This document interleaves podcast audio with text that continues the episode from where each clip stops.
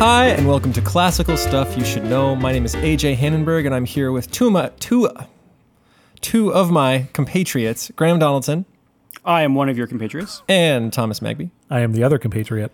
And we talk about classical stuff. Anything you can look at and say, whoa, that's classical, that's pretty much what we do. They're like, oh, oh, that's a classical thing. It's fair. Then Uh, that's a sure. thing that we address. I mean, with with some, you know, some boundaries. Nope, like we're no not, we don't address the classical Beach Boys album, oh, that's although my- we should because my there are next some really great ones. Come on, mm-hmm. Uh, yeah. don't ruin my episodes. Anyway, we all teach at a school down in Austin, Texas, and we like it, and we talk about books and stuff, and that's what we do. It's true. And today we are actually talking about birding and the hmm. story of one particular birder hmm. who one day while he was sitting outside saw a very large bird fall from the sky mm-hmm. quickly, aggressively, and as he looked closer, he saw that the bird had a very torso looking human torso looking middle. Yes. It looked, it looked a lot like a person bird. Okay. And then he wrote a book. Correct. So, um, and it wasn't a bird, it was the devil. Devil bird. Today we are looking at a book by, oh man, I don't even know what to call him. I guess he's a philosopher, he's a theologian, a biblical interpreter. His name is Rene Girard. Um, he is, oh, recently retired in the early 2000s. Andrew B. Hammond Professor of Language, Literature, and Civilization at Stanford University. Oh, I've So- heard of them. Yeah. Uh, he taught at. Stanford for a long time, um, and he wrote in French. That's Stan- He also taught in English. But uh, this book was originally published in French, but uh, translated, and it is called I See Satan Fall Like Lightning. Quite a title. He is known for having rock and roll titles to his books. So he's got I See Fa- Satan Fall Like Lightning, um, obviously making reference to the Gospel of Luke. Um, and he's got another book called Things Hidden Since the Foundation of the World. So dude's got some like He's got title pretty- chops. He's got some title chops for sure. Um, and we're really only going to talk about uh, like the first chapter of I See Satan Fall Like Lightning, lightning um, because I think that what he's doing is, uh, well, we'll get to what I think he's doing, in, um, and we'll see if we want to take that conversation in that direction. But so Rene Girard, he writes a book, and um, he is writing about he his launching off point is talking about the Decalogue. He's talking about the Ten Commandments and he is, sort of has in his, the back of his mind what is that thing that makes human beings different from the animals? So when we in, uh, so classically speaking when we look at sort of the, the biblical idea of man um, when god creates the heavens and the earth he creates angels which are spiritual beings and he creates animals which are in which are carne beings they're meat you know, they're, they're living meat. Right. um, and then there's man, and man is this body soul composite. This is this is sort of the classical understanding of the human person. The Christian understanding of the human person is that you are a body, so you are an animal, and you are a soul, you are a spirit, and you are together, and you are made in God's image. And this sort of body soul composite. And so Rene Girard is looking at the Ten Commandments and he's and he's doing this sort of interpretation of the Bible to ask this question of like what what is this faculty that is that is this differentiation. So he starts off his book this chapter I thought it would be industry. like the, the ability to do stuff. No, like we have an in, we have industry. We have factories. oh, I see like like like shoe factories. Yeah, Animals don't have we have that. products. That's true. I mean, Yeah. bees make honey, but That's yeah. not to sell. for that. They can't bottle it. Yeah. they don't. They don't count. bottle. Yeah. They don't like send it to other hives because they have true. better honey. That's right. Um, the factories may actually end up being like a derivative of what it is. Really? Did I nail it? Nah, kind of. Organization? No. What's No, the- Are we we'll just get- better at killing another? Like we're at the top. We won. That's why we are different. So, well, do you want me to spoil it or do you want me to build up to it? Build up. right? Okay, so he looks at the uh, commandment You're gonna six. spoil, he looks at? Yeah. commandment six, seven, eight, and nine. This is where he starts. So the, the commandment of you shall not kill, you shall not commit adultery, you shall not steal, you shall not bear false witness against your neighbor.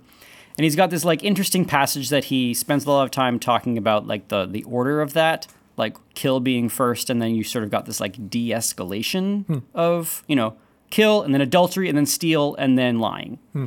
Um, and then the last tenth commandment is I wonder if that. I just wonder if that was for memorization purposes. God's like, look, if they start memorizing, they might only remember the first five. I got to hit the biggies in the first five, and then he actually kind of makes that point. Um, um, he he makes the point that like that when you get to the end of the list, well, then the, the last commandment is, "You shall not covet the house of your neighbor. You shall not covet the wife of your neighbor, nor his male or female slave, nor his ox or his ass, nor anything that belongs to him." And so he sort of makes a, I don't know if he's re, if he's being serious when he says it, says this, but he kind of makes a joke that it's like, "You shall not kill, you shall not commit adultery," and then he's just like, just everything, just all this stuff, just don't do this stuff. Um, That's awesome. And then he's like throw everything in there. But he kn- his big uh, sort of light bulb moment was that he looked at the the word that we translate as covet. Okay. and we and he says sort of in the translation of covet we tend to translate that and add a bunch of meaning to covet. That it is this inordinate desire. It is this exorbitant desire or this it is this inappropriate desire.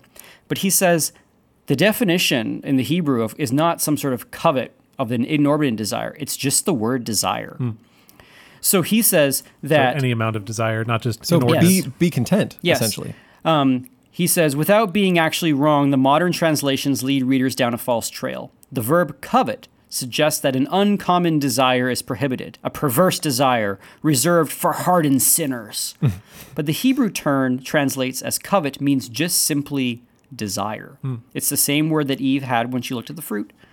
Um, um, it is just desire as such. And so um, uh, his argument ends up being that um, um, about this desire. So he says, um, let's see, where is it? We must pose some questions about the implication of desire as it is defined in the 10th commandment the desire for the neighbor's goods. If this desire is the most common of all, what would happen if it were permitted rather than forbidden? There would be perpetual war in the midst of all human groups, subgroups, and families. The door would be wide open to the famous nightmare of Thomas Hobbes, the war of all against all. wow. And so he ends up coming up uh, with, he posits that this desire for the goods of your neighbor is that differentiation between man and the animals. And that sounds like a super bummer, but it's actually a good thing. Um, and so, this desire that you see what your neighbor has and you want it, he calls it, um, the, the, the term he gives for it is mimetic desire. Um, that you are um, basically borrowing your desires from the fact that somebody else has it. Wait, so this is a you're saying this is an exclusively human faculty? We are the only ones who do this. Um, we are the only ones that do this and amplify it to the place of scandal, but we'll get to that in a second. Don't like animals take things from each Animals other. Animals take things yeah, from each other. squirrels Yeah, yes. steal other Yes. nuts from squirrels But- all the time. So okay, maybe we'll get to that point. So the difference between animals and human beings is that the squirrel has the desire for the object and the human person doesn't have the desire simply for that object, but that they have the desire in general for something that somebody else has. So um, the squirrel wants the nut, and when he has the nut, the squirrel is satisfied, and the squirrel doesn't have the desire for anything beyond the nut. Like when the squirrel gets the nut, he is a content squirrel. but, we are not. But when the man gets, like, let's say that you were walking on an airplane and you passed by somebody who was sitting in first class and you really wanted that seat and you're going back and sitting in coach. Um, if you um, if you get that seat in first class, and so someone's like, "Oh, there's a seat opening up," and for whatever reason you get it, and you go to the front, and you end up sitting next to that man who's also in first class. Um, there's something where you're still kind of hoping that he now has to go back and sit and coach. He says that's sort of the difference between. He doesn't give that example, um, but the the the the So difference. the difference between man and animals that we're jerk holes, yeah, no, essentially, or that we're angsty, like angsty jerk holes, is what makes us human. yeah. Horrible. It's not horrible because he says this is the only. No, no, he no. It is horrible because it, it can go horrible. to such lows. Yes. But without it, we don't have human. We don't have the ability to be um, to partake in in in the glory of of being like God. Uh, this is what he gets. So, Can you make that connection? I'll or get will there. we get there? um, yeah, yeah. Trying to grok it. well, you don't have all the information yet. It's true. Um, And stop testing me on it. anyway, um, whoop. so what? What? That's the sound of the police. So he says that okay. So um, he says the genius of the of the Decalogue in the Old Testament is that it is putting a prohibition on desire. Um, it basically says that when the law of the Old Testament looks at the problems of human community and says where does do human communities go wrong? So in other words, the only reason we're making laws is to try to create a peaceful world. Right. Um, and he says it's only the modern man who thinks that uh, a peaceful world can come about without prohibitions, which is kind of funny. Yeah. Um, he, he has a lot to say about the riots of 1968 in France uh, and the spray painting on the wall where the guy said, uh, where does he say? Um, Il est interdit d'interdire, which translates to it is forbidden to forbid, which was like the famous cry of the uh, socialist rebellion, uh, the student rebellion in 1968 in France. Um, but anyway, uh, I lost my train of thought. What was I saying? Oh, yeah. He says so when the ancient world looked at the problems of violence in society and they were trying to curb violence in society, they realized that they needed to not just put a curb on actions, but they needed to put a curb on desire. So he says this If individuals are naturally inclined to desire what their neighbor possesses, or to desire what their neighbors even or to desire what their neighbors even simply desire, this means that rivalry exists at the very heart of human social relations. This rivalry, if not thwarted, would permanently endanger the harmony and even the survival of all human communities um, rivalistic desire are all the more overwhelming since they reinforce one another. The principle of reciprocal escalation and one upmanship governs this type of conflict. Then he and this jump down. The commandment that prohibits desiring the goods of one's neighbor attempts to resolve the number one problem of every human community internal violence. Hmm. And so what he so he's starting off by pointing out the problem, and he, he'll he'll get to a point why that this mechanism of desiring what other people have, or or borrowing, or so you look at Magby and you say, I think Magby Magby seems to be the kind of person that wants this kind of thing. Should I be that kind of person that wants this kind of thing? I should be that kind of person. Um, he eventually says that this is um, that mechanism is actually the basis of learning and culture. So the squirrel just wants nuts, but a baby does not learn how to speak. A baby doesn't want to learn language for language.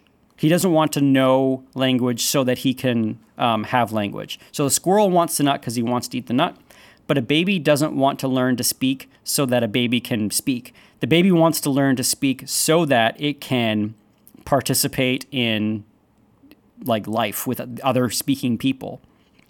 So um, uh, it, it um, if it if it just had the animal instinct of wanting its sort of daily sustenance, Language wouldn't be necessary. language wouldn't be language sort of wouldn't be necessary.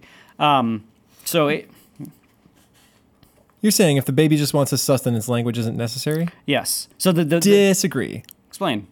Uh, the reason the baby talks is to tell you what he wants directly. I need I need to be changed. I need food. I am tired. Like that's the reason babies learn in the first place is to communicate specific direct needs about objects, not because they're like I want what you desire. It's like I have poop in my No, shorts. no. He's saying that a parent who takes care of its ch- of the child and who can who finds out that there's poop in the shorts, that baby is still going to desire to know language not just because of its daily needs, but is going to desire to know language because it like think about little kids. Little kids want to be like older kids.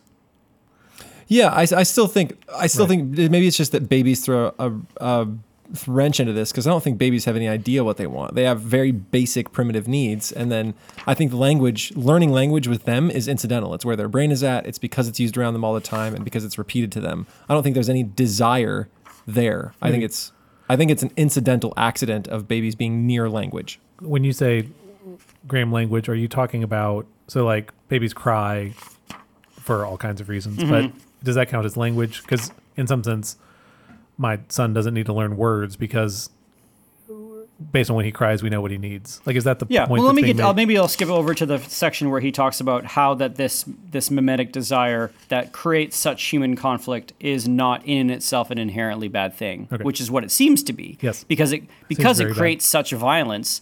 So he spends a lot of time talking about like.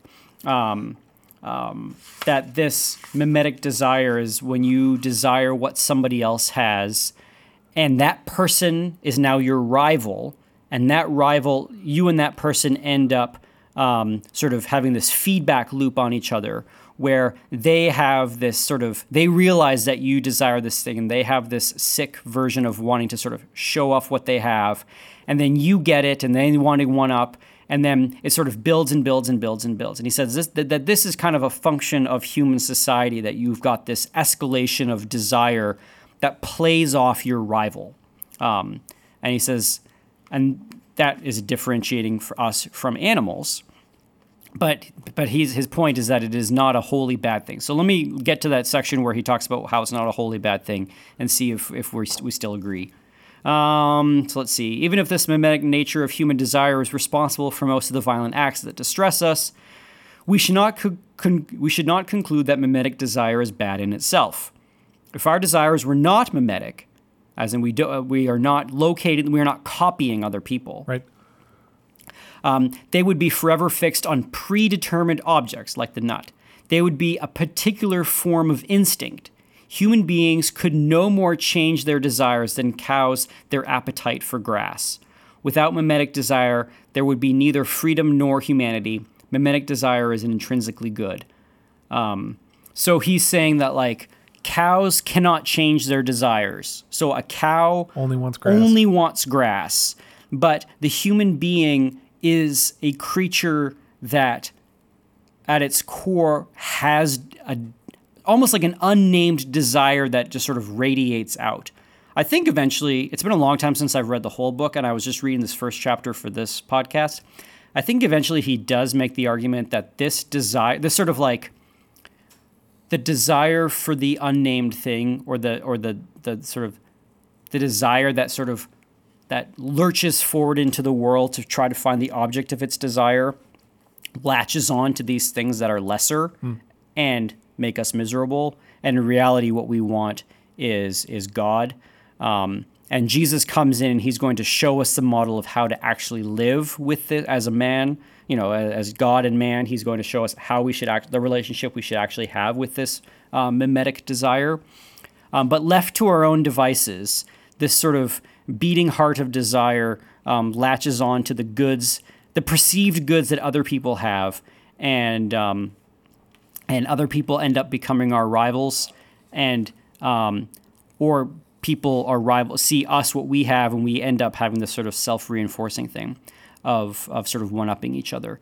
But animals want specific concrete things, and when they have them, their their, their desire is purely only instinct. But human beings have a desire have um, a a faculty of desire that can change and desire different objects.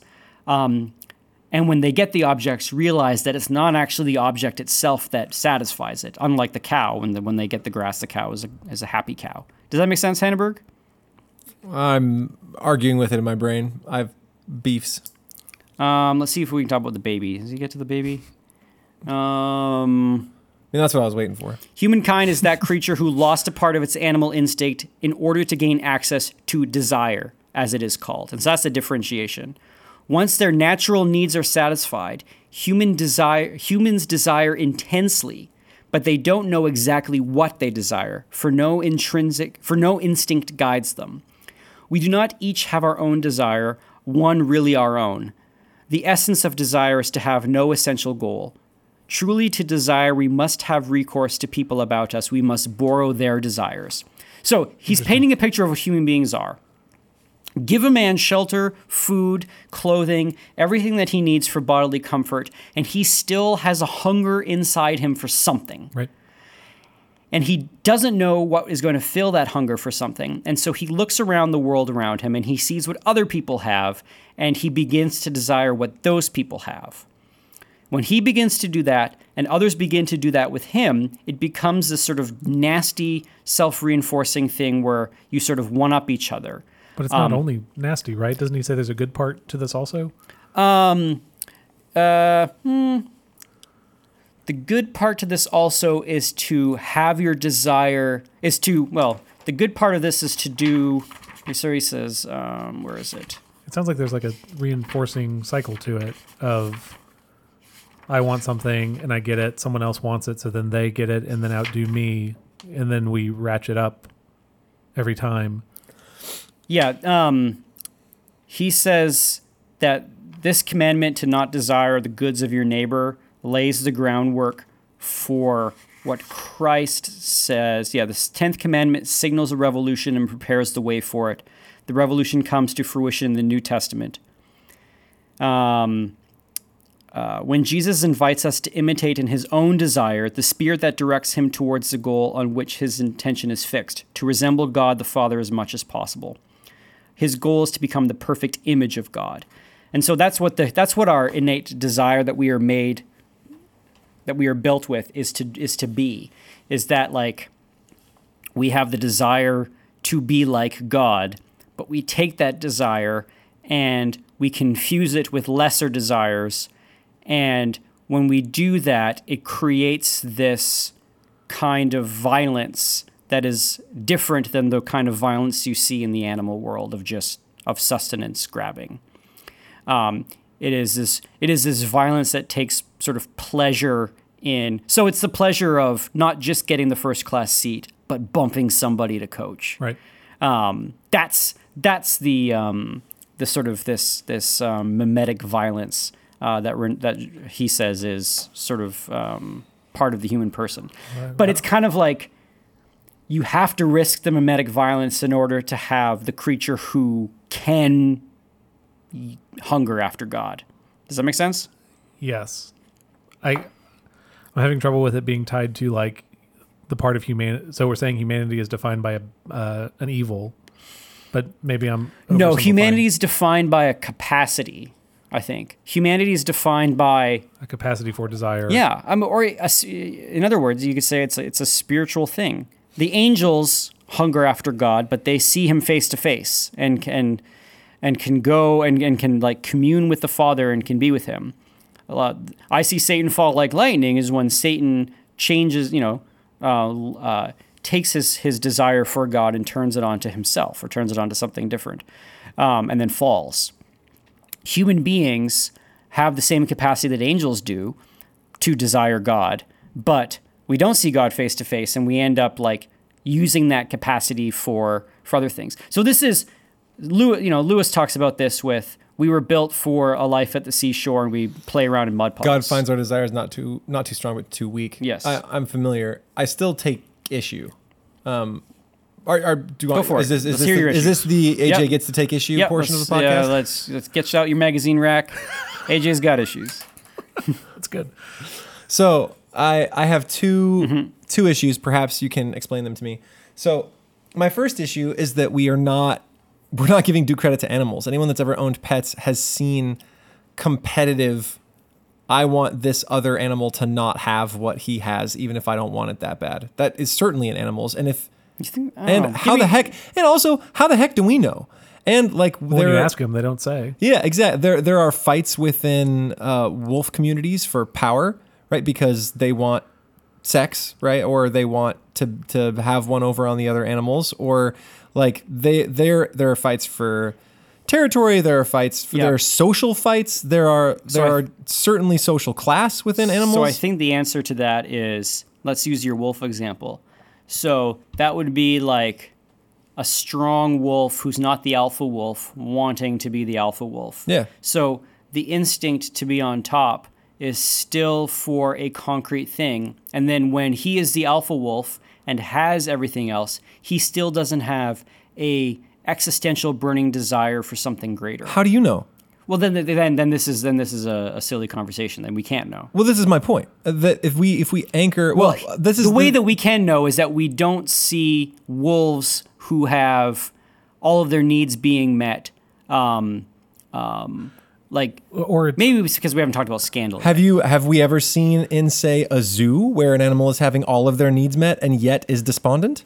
we don't uh, that we can't know. I think maybe more well, then its its need for like being in a, in its natural environment is not being Sure. met.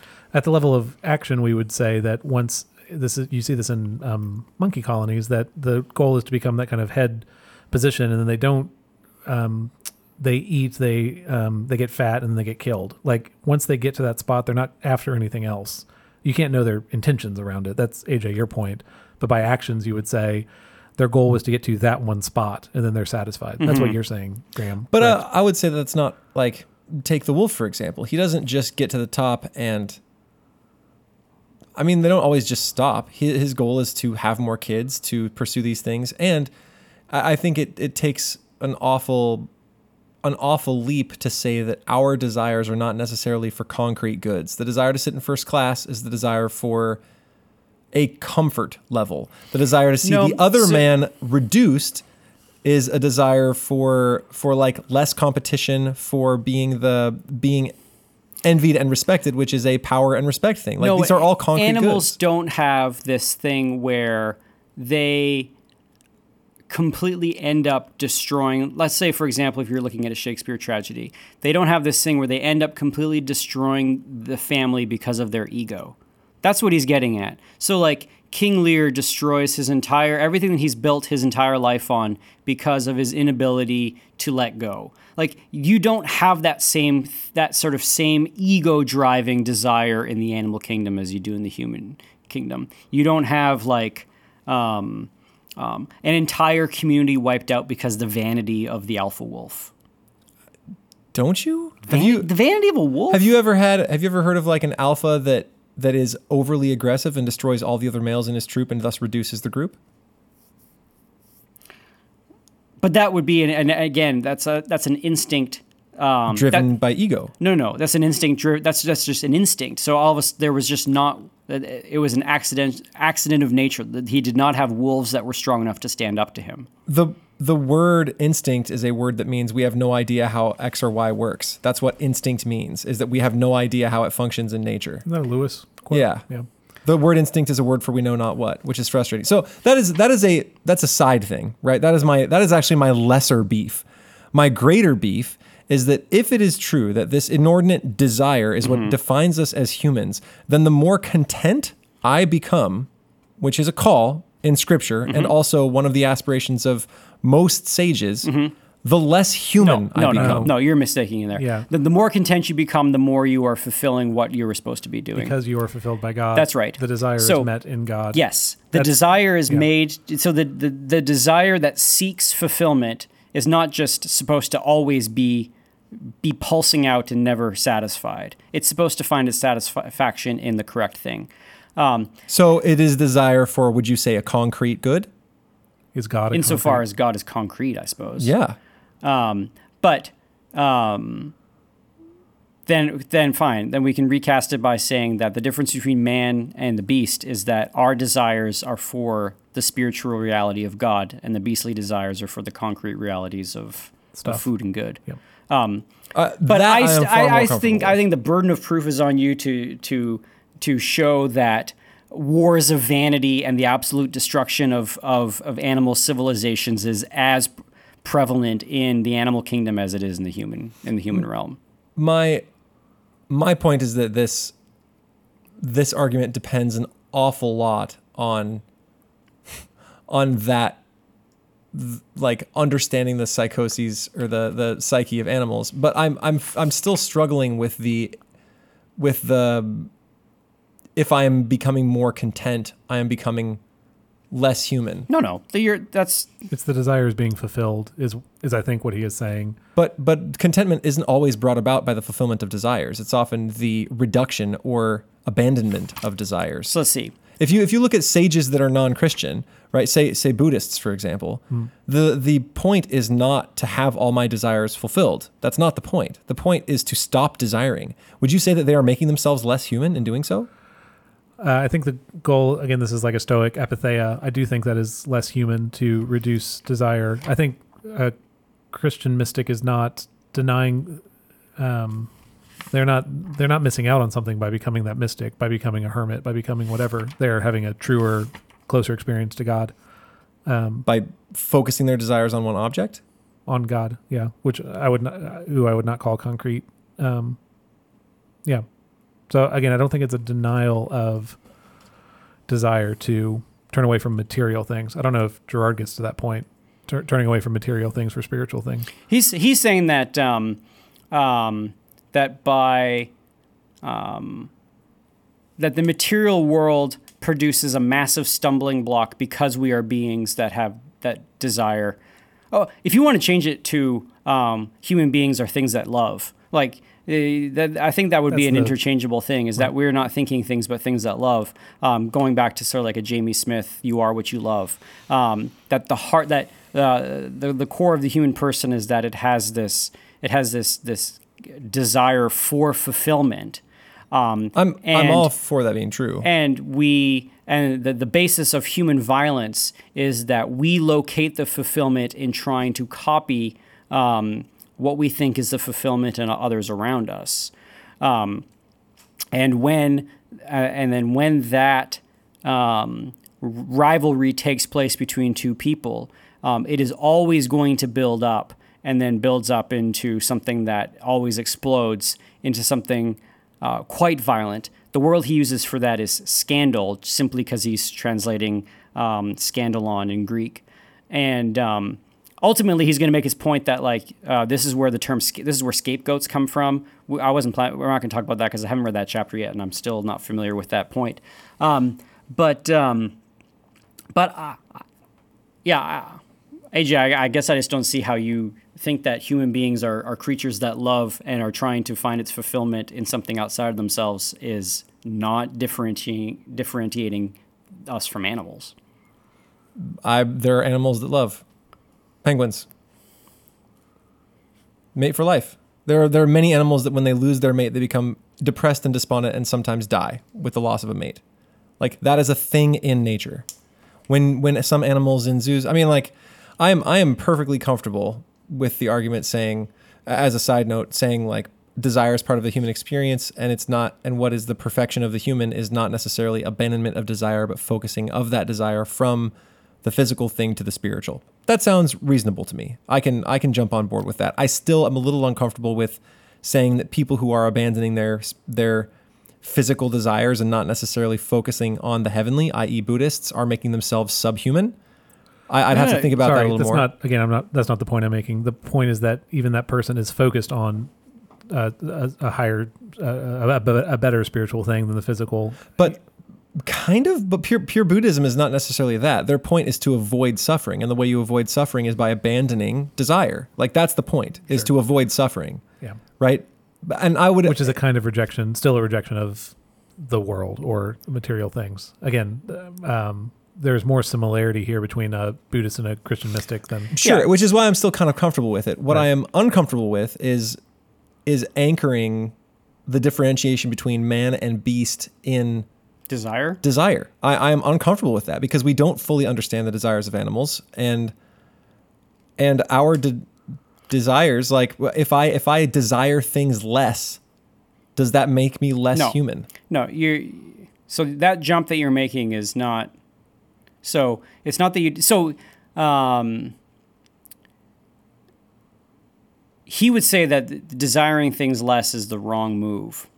Uh, he's saying it's an impossible move. That the, that the the Buddhist um, uh, project is an impossible one to create to be a person who desires nothing. Um, actually, I think he would say that the, the person who desires who who is seeking after desiring nothing um, is moving towards a state of oblivion, which is not um, which is not how the human person was meant to exist.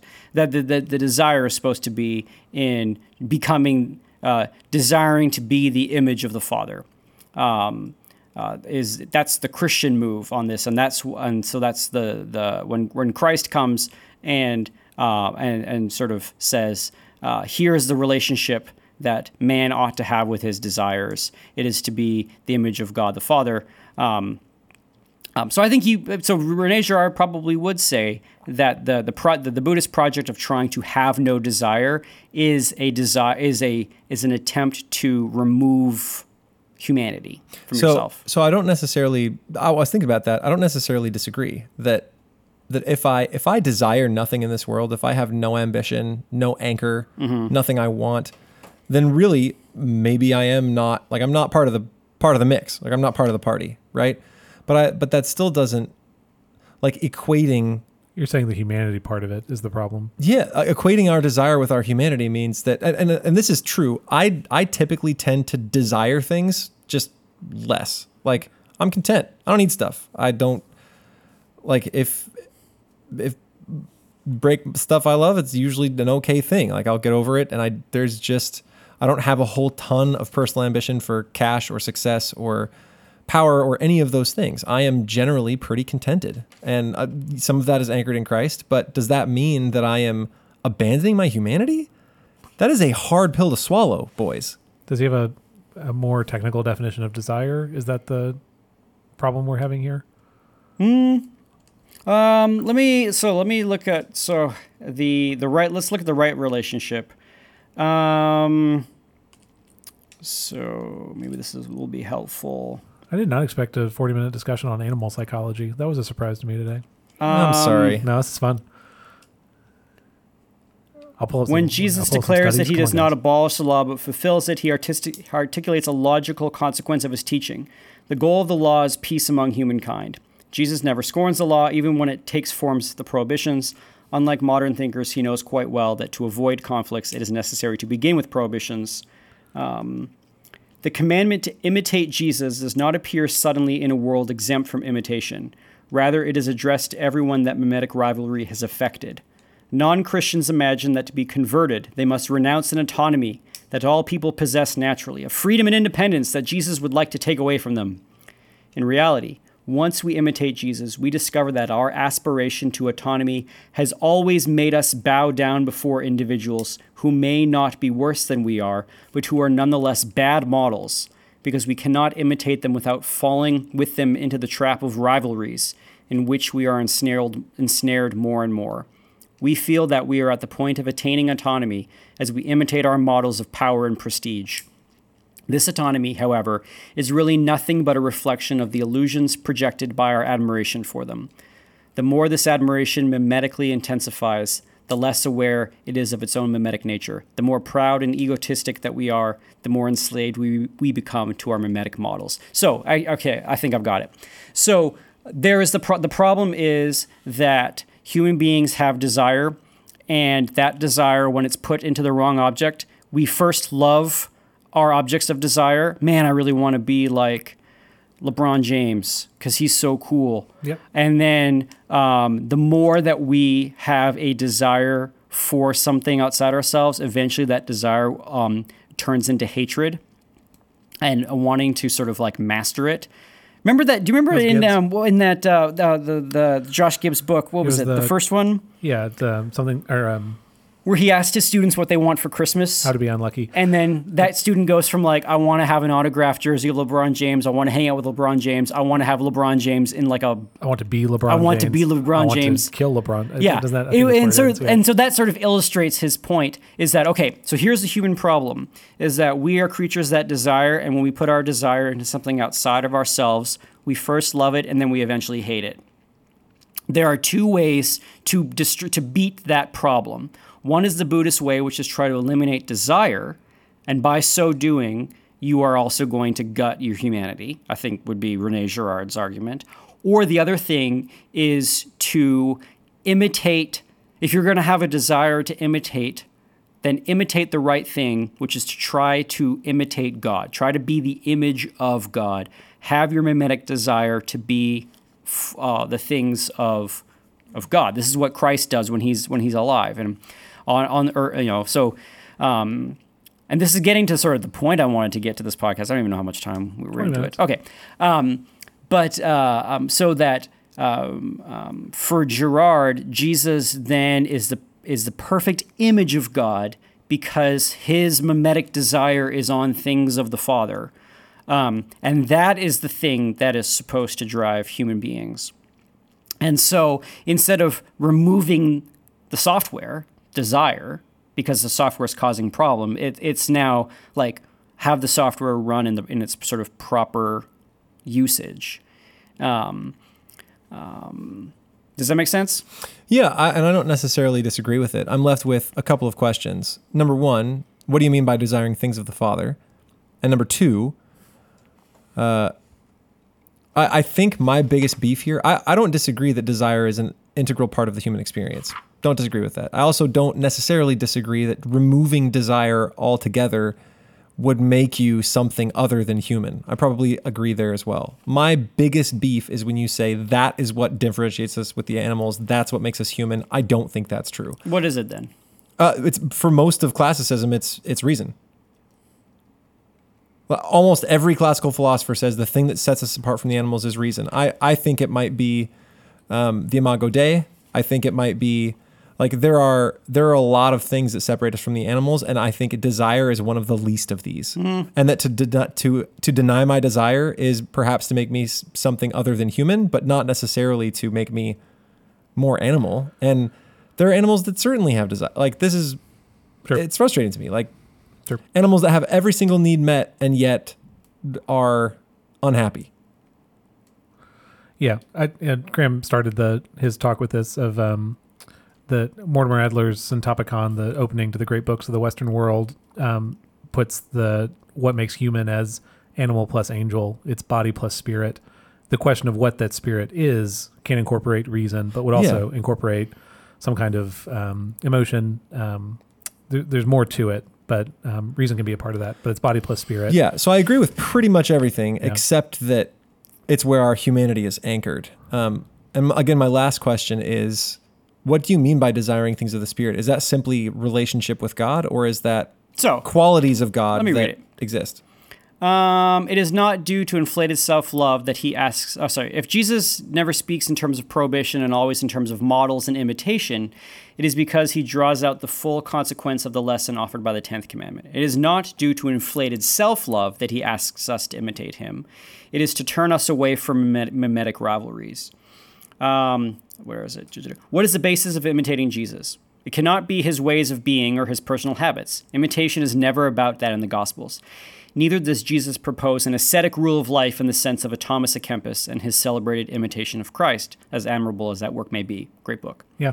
What Jesus invites us to imitate is his own desire, the spirit that directs him towards the goal on which his intention is fixed, to resemble God the Father as much as possible.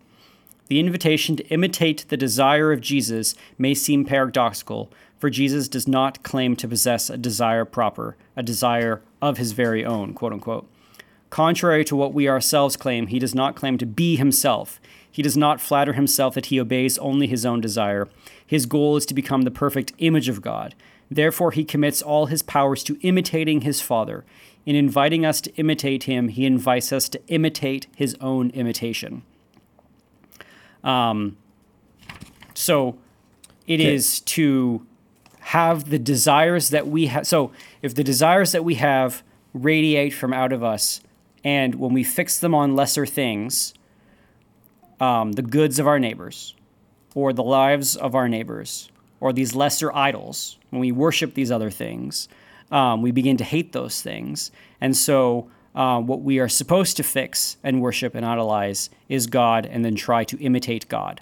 So, um, We try to imitate Jesus in his desire for yes. God. Yes, we try to imitate. Yeah, so we if we're going to copy a person, if we're going to if we're going to locate our mimetic rivalry in somebody, it is not going to be a rivalry when we imitate Christ, um, because um, Christ is not going to try to one up us. It is He is already upped. he- yeah, it's the so that the imitation that we have of him is is actually the the way that human beings are supposed to sort of utilize this capacity of desire. So my my question still hasn't been answered. If Jesus destr- desires to be like God, Mm-hmm. be the Godhead, how in the world do we do that? I'm not omnipotent. I'm not omnipresent. Be I don't holy, know for I am all. holy. Yeah. Isn't that the Okay, so that, that that's kind of what I was so driving then it, for. it is does that come so- down to to it's you know to the to um to want the things you know to love the things that God loves. So it, it, it again comes down to that like changing of the affections to set your minds on things above these these kinds of things. It's it's um But that, that's what I think. What I'm trying to drive at is that there's, I think there's a lot of Christians, and this included me when I was young, that are told like desire to be like God, and I was like, how in the flipping world do I do that? Like I can't. There, but there are there are answers to that. There are qualities that God has that we see tangibly in Scripture. He's self-sacrificing. He is charitable. He is just. He is constant. He is kind. He is. There are some things that about God that we probably shouldn't imitate. And your book actually touched on it. Self-love. He God does love himself, right? It mm-hmm. is. It isn't an inordinate self-love because every ounce of love he can give to himself is an appropriate ounce of love. He is the mm-hmm. greatest thing in the universe. So Jesus Christ does love himself. We should not imitate that. Only in that we should also love God too. Does that make sense? So it's not that he he wants us to change our desire, not necessarily to get us out, only to get us out of these rivalries. Your book said it wasn't out of inordinate self love, but it is out of inordinate self love. He wants us to love the greatest thing, and so it's yes, it's to, Uh, this is probably where Rene Girard is not so orthodox. Um, um, he is saying that um, Christ is telling us not to love him as himself, but to love him because he's trying to imitate God. Uh, yeah, but he's also telling us to love him as himself, as far as I know. Follow me, and then there's But the follow bride- follow is different. But you have so the bride- follow is fol- is is like eh, follow is copy me in what I'm doing, and what I'm doing is the will of my Father, not Instead of the that- specific instead of my own in my own. That thing. sounds like a leap, but there are al- also passages like you have the bridegroom with you, right? You won't always have the bridegroom with you. When he talks about how what's her name, the girl was sitting there at dinner and her wife wanted her to, or her not her wife, but her sister wanted her to help with the food, and he's like, "Look, she Mary she Martha. shows the better part. She's sitting with me because Mm-hmm. I'm here, right? She she likes me." And then I don't know. I What's your pushback on this one? You're saying that he he said, and I this is as close a quote as I can get. It is not from inordinate self love that Christ desires us to follow Him, but out of a to to prevent us from these competitive these competitive mimetic one It is not due to inflated self love that he is. asks us to imitate him. It is to turn us away from mimetic rivalries. It's both. It- yes, it is from self love. Uh, inflated self love. he says inflated. Yeah. well, yeah, well, it's not inflated. Well, it is inflated to the absolute full. It cannot inflate further. I think would be the right answer to that. In in the actual Godhead, maybe in Jesus because he is submitted to the God God the Father, it's a little bit different. But um, that's my that's my pushback, I guess. Sure. I do So- find it interesting. Also, it it almost becomes more of a language of loyalty. Of um, it- you quoted this a while ago, but it's again, it's not whether you will serve; it's who you will serve, and so it's not what you will desire, but who, or it's not whether you will desire, but what you desire. Yeah. AJ, do animals worship? He's about to say yes. Maybe Oh my gosh, AJ. that depends on your definition of So worship. you're going to give us, so, but you can't just give us an, an, an animals have argument out souls? of, out of ignorance. We can't know. no, no, no, that's not what I'm saying. I'm saying it depends on your definition of worship. Do certain dogs love certain toys? No, I'm not love, worship. What do you mean by worship? Uh, I think is what he's mean is it, what Re- Rene Girard is getting at is that um, worship and idolatry are the same thing. Idolatry is so worship as, is the act of of this mimetic desire, um, and when you are when it is on the right thing of God, it is appropriate, and when it is on the wrong thing, it is an idolatry that eventually turns to hatred. So my question, so my point is that the dog will never love the ball so much that the dog hates the ball. But human beings will love something so much they will eventually hate that thing. They will worship something so much that they eventually hate the thing. That's that's that's the key difference that Rene Girard gets at when he's talking about this desire. So what makes me human is eventually hatred. No, not what, what, what differentiates you from the animal is that your worship has such capacity for glory and such depra- capacity for depravity that is not available to animals. I could say the same thing about my capacity for reason. Um, this is going out on a limb. It would not surprise me if Rene Girard said that the decoupling of reason and desire is a move that we shouldn't have made when we were talking about the the, the sort of the, the psychology of the person. So again, I don't I don't have a problem saying that humans have a different maybe a different capacity for desire and that desire is a human thing and to and to make myself desire less is to perhaps decouple myself from humanity. I'm just saying that I'm not sure that's the thing. that makes us human. Um, when I, I call beef. I think in the ancient world, when they talked about reason as the differentiation between man and beast, we as modern people think logic, and what they actually mean is this, um, this consciousness desire sort of hybrid that they're talking about. Or even with the, we talked about the great chain of being back with E.F. Schumacher. The difference between animal and human is animals have a consciousness, so they are aware, they can desire, they can act on instinct, but humans have a self consciousness. They can reflect on that consciousness. To say we have no study about that is not the same as to say this is a theory of what is animal, what is material versus what is spiritual. Sure. Yeah, yeah.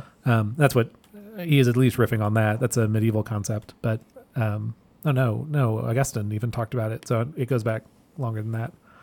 Um, again, these are like theories of the essence of animal. At some level, there is no, you cannot prove that. Mm-hmm. Is that because we can't talk to the animal? So, from what I let's see, there's a Aristotle idea that the man's soul is made up of three basic soul chunks: the vegetable soul, which is growth, and that's avail- available to all growing things, right? So plants grow, but they don't have the sensitive soul, and the sensitive soul is let's see if I can find it here. Um, there are there's like memory, estimation, imagination, fantasy, common sense, touch, smell, sight, sound, taste. Like they they can sense sense things, right? A, a plant can't necessarily sense that you're cutting its leaves off, and it can't remember things and imagine things, but animals can.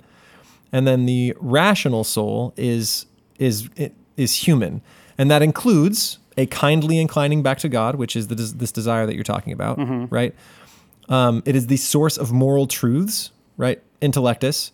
And then it's both intellectus and ratio. So, according to Aristotle, this is the thing that is available to- only to humans. So, the inclining back to God, which is your desire, source of moral truth, intellectus, and ratio. So, reason is a piece of it.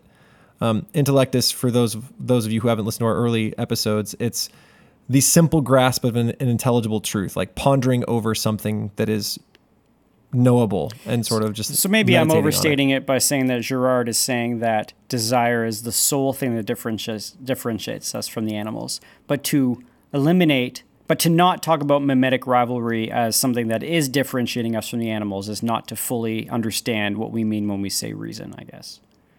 Like that, this is still a part of what differentiates us from the animals. Oh, we yeah. don't have we don't have this rivalry to the point of destruction scandal that in the animal kingdom as you do everywhere in, in human life. And Girard is saying we can pick where that um, uh, um, loyalty goes, where that where we choose to mimic. Yes. correct. So Whereas that- the that cow is- cannot change his desire for the grass. The That is- human the human person can say, "Man, I really admire Magby and everything that Magby does. I you know I really idolize him." And then at some point you change it to something else, not because your desire changed. You still desire. But the loc- locus of your desire changes, and that can change throughout your life. You can either do it consciously, or it can be done sort of to you subconsciously. But that's reason. That's reason there that would say I can choose. I can go from a lesser good to a greater good. Mm-hmm, correct. So and then, and that what people are doing when they accept Are- yes. Choosing a higher good. is that they are choosing the higher good. And it would be wrong to say that the Christian life is one of asceticism where we are trying to strip desire away. It's not that we, we do not hate the world in that sense, where we try to eliminate desire, but um, Well, seek ye first the kingdom of Yeah. God, and and all these things are added to you. So the joy, the great joy of the sensual world, comes to you insofar as you locate your desire in the right place. And the way to do that is by um, imitating Christ. Well, now, we're called to contentment. I mean, but I think contentment is perhaps not necessarily the removal of desire, desire, but the refocusing of the human but contentment on comes the- when the desire has landed in its home. Like Hey, that's what I'm saying. It's heart like- is restless till it finds its rest in you. The, the Augustine quote. yeah, you should be desiring things spiritual Mm-hmm. and not desiring the physical. And so, like that mi- might feel like a removal because you're not desiring physical. Yeah. But Um, now, what I wanted, the, the, the, the thing that I wanted to sort of get to with this podcast is use this as an example. So, um, of an interpretation of scripture that isn't sort of regular. So, many, many podcasts ago, we talked about that. Um, um, there are four ways of reading scripture there's the literal, there's the allegorical, there's the anagogical, and there's the moral. So, just real quick, if you're doing the Exodus story, the literal would be God parted the waters and saved the Israelites. The allegorical would be um, Christ will. Christ, no, no, yeah, Christ will sort of part the waters and or Christ will save us from the destruction of our enemies, of sin and death, nipping at our heels, and we will do it through miracle. Sure. Allegorical. Moral, you should be like Moses. He trusted God, and look where it got him. Um, and then anagogical, the end of the world. Um, God will one day uh, bring all into the promised land of Sure. eternity with Him. So there's the four ways. What Rene Girard is doing, I was thinking about this. I was like, is he doing? So he's obviously using Scripture to talk about this sort of psychological reality of human desire, and he is convinced that the Bible is tr- is telling us a truth about the human person by talk by looking at the commandments and by looking at the, the person of Christ. Is he doing? Is his reading of the New, Te- New Testament any of those four ways, or is he doing a fifth new thing, a psychological reading of Scripture? Hmm. Is he doing like a Jungian psychology? Uh, um, or uh, Isn't it a form of allegory? that was, that was my that was the only thing that I could come close to is that it is a form that allegory is doing that that Right. it's a form of allegory. If yeah, the other grouping of those four readings is the again you said literal for the first, and then spiritual is the other three. Mhm. So it, at, at a minimum, it falls in that or a, a spiritual Mhm. reading.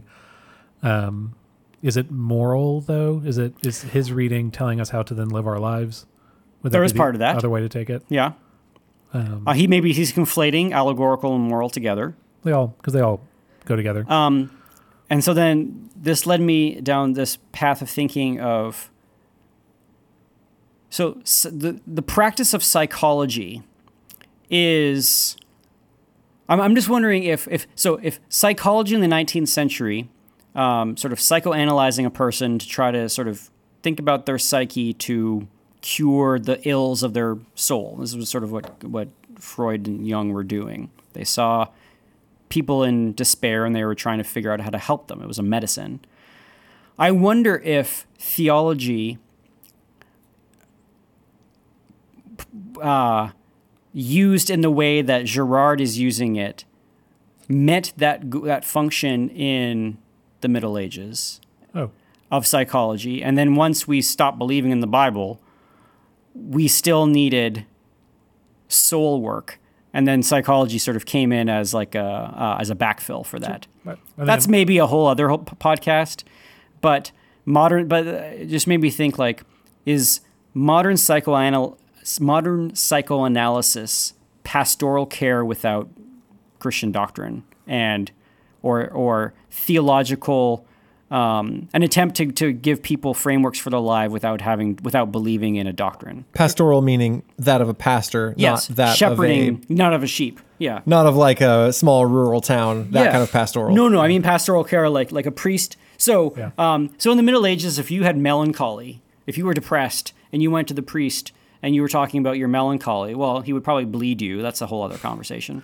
But there was a sense that the right belief in doctrine was medicine to the soul. yeah. Um, this is uh, uh, I was looking for the reference in this, I couldn't find it. And that part of being a doctor of philosophy was that you were a soul doctor, and when someone came to you with a spiritual ailment, you had medicine for that, and it was right. It was right understanding of doctrine, Right. which sounds so foreign to us. But nowadays, if you have a a soul problem, we don't call it a soul problem. We call it a psycho. And now, you know, we have to call it a psychological, Psychological, problem, right. but psyche and soul, same thing, um, or at least the same word. And now we have people who are trained to try to give medicine to that problem with, I don't know, daily affirmations or some kind of some kind of medicine.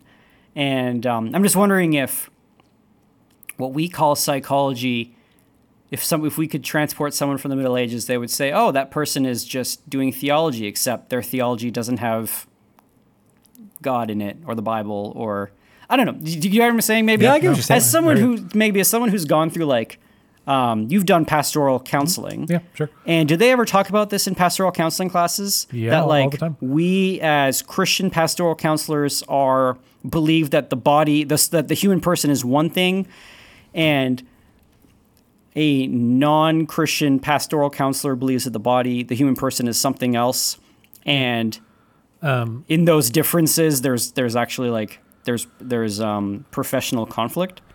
Oh. like like if you were if you were if you're a, a psychoanalyst who believes that the world is just material versus someone who believes the eternal, the soul is eternal, you're going to have different medicine for the ailments of the heart. Yeah, I'm trying to look. My um, my classwork is through the Christian Counseling Education Foundation, which is through Westminster, um, is a university out of I think Pittsburgh.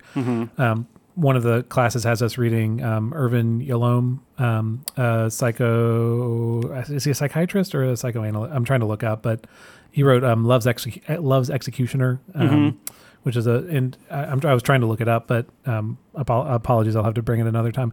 He he opens the book with his like four truths that it's his goal to teach all of his clients and i forget what they are but one of them is like everything is meaningless like all the Yeah, events yeah. of life are meaningless you will die one day Be like kind. Watch out for witches. yeah Yeah. Learn the list, runes. yeah, like Odin's list yeah um so but so to read that you're like you know i don't agree with these things but you still have to deal with the fact he has great results and that's the point of the book is to walk through like actually sometimes people need to realize they're attaching too much significance to minor events that don't actually mean anything um so I think this is an, this is its own fascinating be- yeah. podcast. Yeah. It'll be a episode. separate. It'll have to be a different episode. But Um, but yes, it's a it's a huge and even within Christian counseling, there's there's this um, the founder of it is it Jay Abrams I think is the guy's name. Um, he rejected um, secular research. He would not allow it to be brought into the counseling setting. And so that's kind of a long-standing. I mean, long, it's only like 40 years old. This field, but um, uh, of Christian counseling, which is its own conversation. But the question of what to do with things that aren't in the Bible. the reason I bring this up is that people would look at Rene Girard, and he's often credited as, oh, he's doing, he's talking about human psychology, and he's using the story of Christianity as like a example of human psychology. And I think Rene Girard would come at it from the other way around. He says, the doctrine of Christ, the, the, the doctrine of, of Scripture reveals us to ourselves. Right.